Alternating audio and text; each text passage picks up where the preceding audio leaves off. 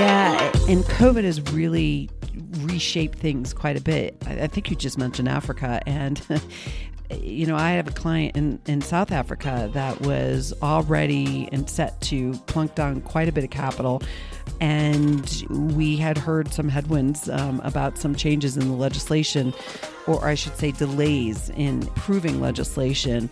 That, you know, we were able to help that client recognize that maybe this isn't the right time for capital investment.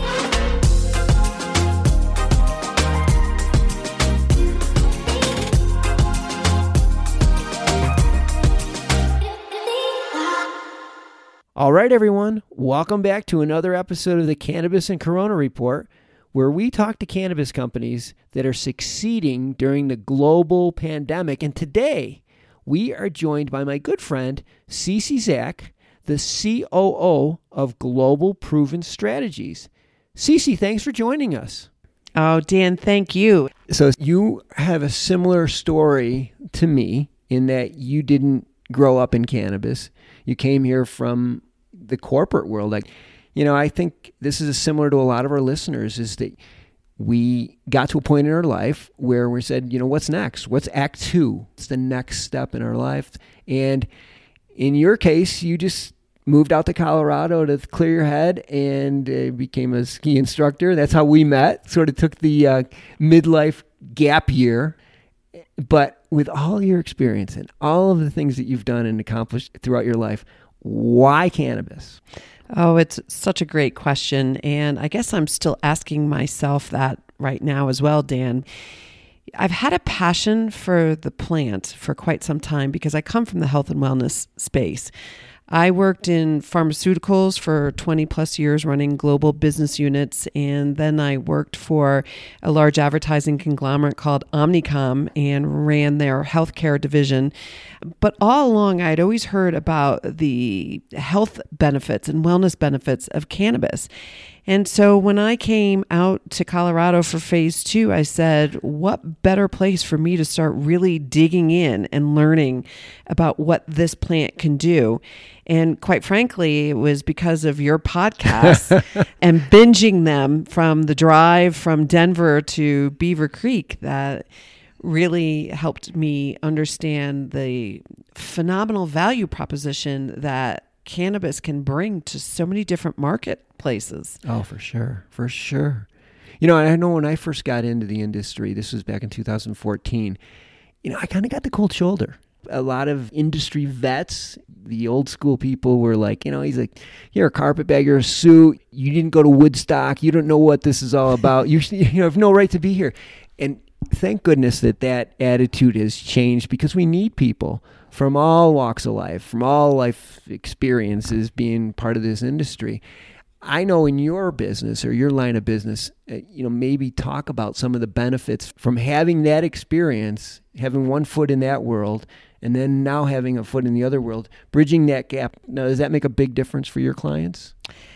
I believe so. And, and my clients are telling me that. um, so it, it's good to be validated. But the key for the success in, in this marketplace is creating a legitimate, sustainable, growth orientated marketplace. And to do that, you really have to understand the business acumen, business 101.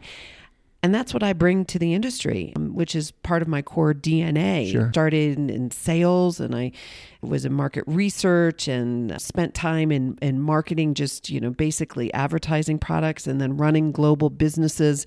And all of that applies to all of the different clients that we have today. Mm-hmm. whether it's a startup, whether it's an investor, or whether it's a Fortune 500 there's a tremendous amount of insight and questions that people don't know to ask themselves that I bring to the table immediately um, to Yeah. help them create the legitimacy that everyone needs to succeed in this business. Oh, for sure. And you know, when we were talking earlier, we talked about in the corporate world or in the non cannabis world, things are done differently than they're done in cannabis. And sometimes the corporate world needs to make adjustments in order to accommodate the differences in cannabis. And sometimes the cannabis world needs to make adjustments in order to, to accommodate the corporate world. Having somebody that understands those nuances, I think is just invaluable. Well, thank you. And I think so as, as, well. And it's finding the right client that recognizes that they don't know everything and that maybe they haven't thought through following the dollar. Even just the fundamentals of following the dollar is something that I see missing in, in many of the clients that, that come to us for work. And what I mean by following the dollar is uh, you have a cannabis innovator, an entrepreneur who has a phenomenal idea, but they haven't thought through where they fit in the supply chain and how are they going to commercialize their product at the end of the day. We have quite a few clients like that, and we've successfully helped them create not only their vision, but an ambition of how their product or service will start to revolutionize this marketplace and create that legitimacy that is needed there. We kind of rolled right into what you do at Gateway Proven Strategies, which is GPS. We refer to it a hmm. lot as GPS. Just to really take a deeper dive into that. I know you work with cannabis companies, and I know you work with governments and municipalities. But I think to maybe for this conversation, we can talk more about the work that you do with investors, domestic investors, international investors. And the one thing that's always puzzled me is why are they on the sidelines? Every projection you see, every time you see a projection, it's this is this hockey stick cannabis projection. Everything is going to be great.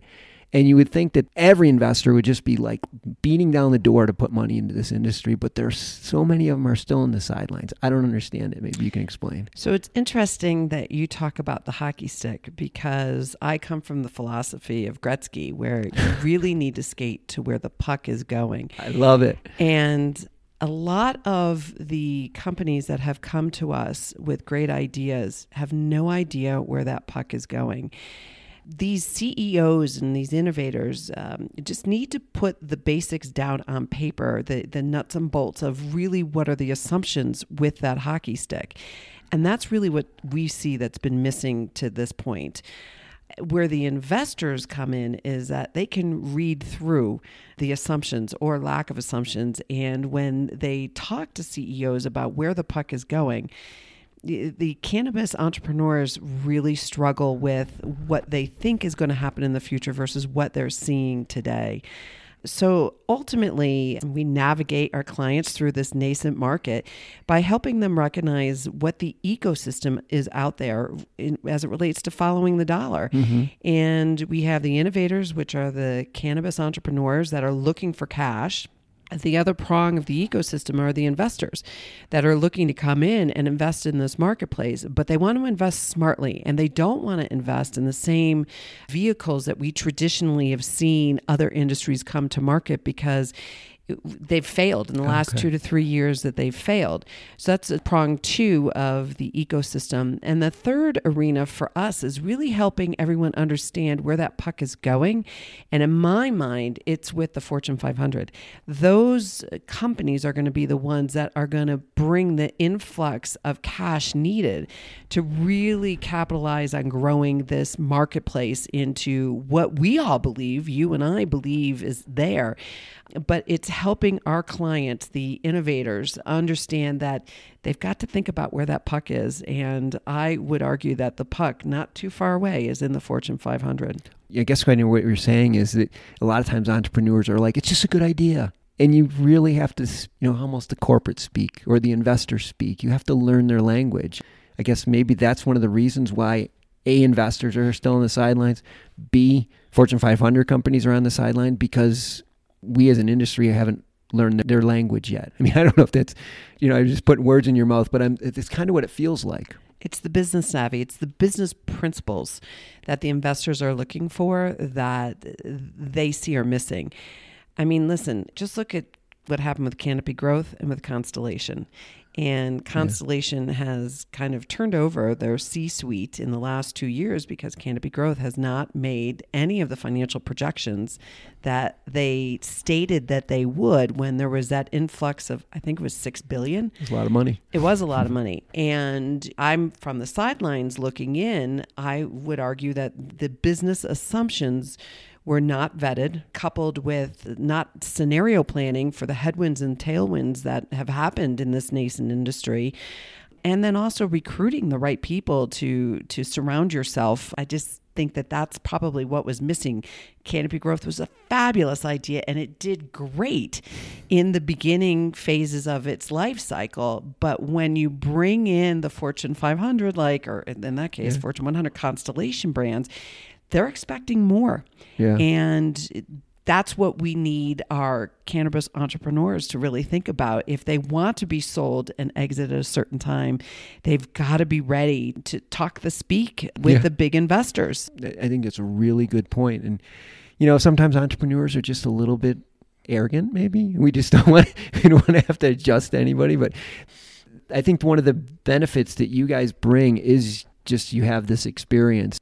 Yeah, and COVID has really reshaped things quite a bit. I, think you just mentioned Africa and you know, I have a client in, in South Africa that was already and set to plunk down quite a bit of capital and we had heard some headwinds um, about some changes in the legislation or I should say delays in proving legislation that you know we were able to help that client recognize that maybe this isn't the right time for a capital investment. Yeah. And so when it comes to partnerships, you know, we have that ability to, to vet clients again, not only from the typical ways a bank would do it, but also about the market environment and what's happening and the economic component that this marketplace is creating. And we just have that insight that I, I don't think that many others do. Oh, no, you have your finger on the pulse of the industry. That's the, the advantage you have.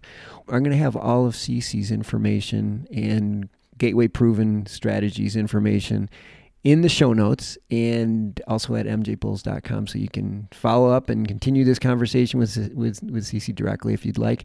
Ceci, thanks for being with us today. Dan, thank you. It's an honor and it's just nice to be with people. I know, I know. Let's do this again. Look forward to it.